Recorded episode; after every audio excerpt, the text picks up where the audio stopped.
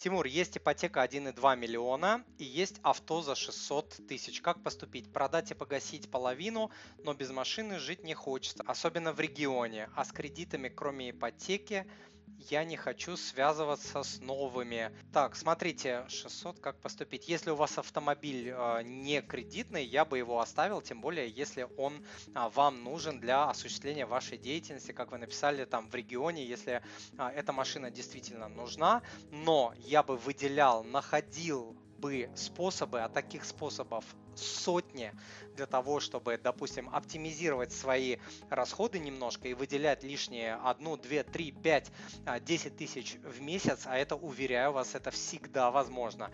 Вот, а, чтобы ускоренно погашать ипотеку, но при этом не расставаться со своим автомобилем. Стоимость э, автомобиля у вас вполне невысокая, поэтому если вы мне написали 3 миллиона, я бы сказал однозначно, стопудово продавайте, гасите ипотеку, покупайте себе машину, там, не знаю, за 600 тысяч и первый годик-два спокойно катайтесь, пока не накопите на что-то другое. А тут э, все нормально у вас. Дорогой друг, если то, что вы сейчас услышали, было для вас полезным, то, пожалуйста, подпишитесь на мой канал и оставьте отзыв на iTunes или в Google подкастах. Или просто пришлите мне электронное письмо с вашим отзывом на почту спасибо собачка moneypapa.ru. Я читаю все отзывы лично и отвечаю на них лично.